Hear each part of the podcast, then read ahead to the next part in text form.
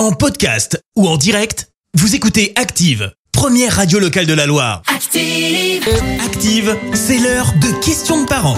Et Eh oui, voici Alice tout de suite pour répondre à toutes vos questions sur les préoccupations, l'éducation et la gestion du quotidien de vos enfants.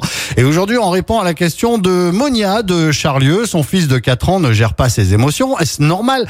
Comment aider son fils Louis à se canaliser et éviter les crises? Bonjour à tous Monia, pas de panique, c'est tout à fait normal. Votre enfant se roule par terre, crie, pleure ou se montre inconsolable En tant que parent, on peut se sentir impuissant. Alors, revenons à la base. Les émotions sont des messages. La joie indique que tout va bien, la colère montre que les valeurs ne sont pas respectées, la peur alerte sur un éventuel danger et la tristesse nous envahit quand quelqu'un ou quelque chose nous manque.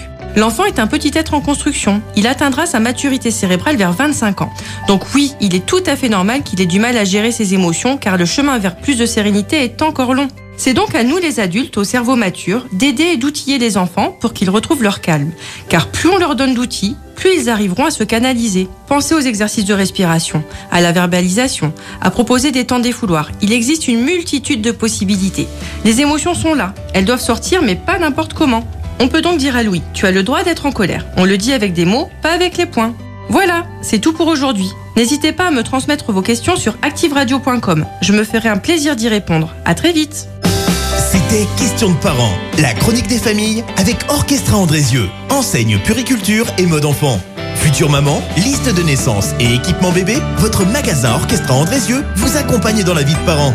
Orchestra Andrézieux, sortie à aéroport et sur orchestra.com. Merci, vous avez écouté Active Radio, la première radio locale de la Loire. Active.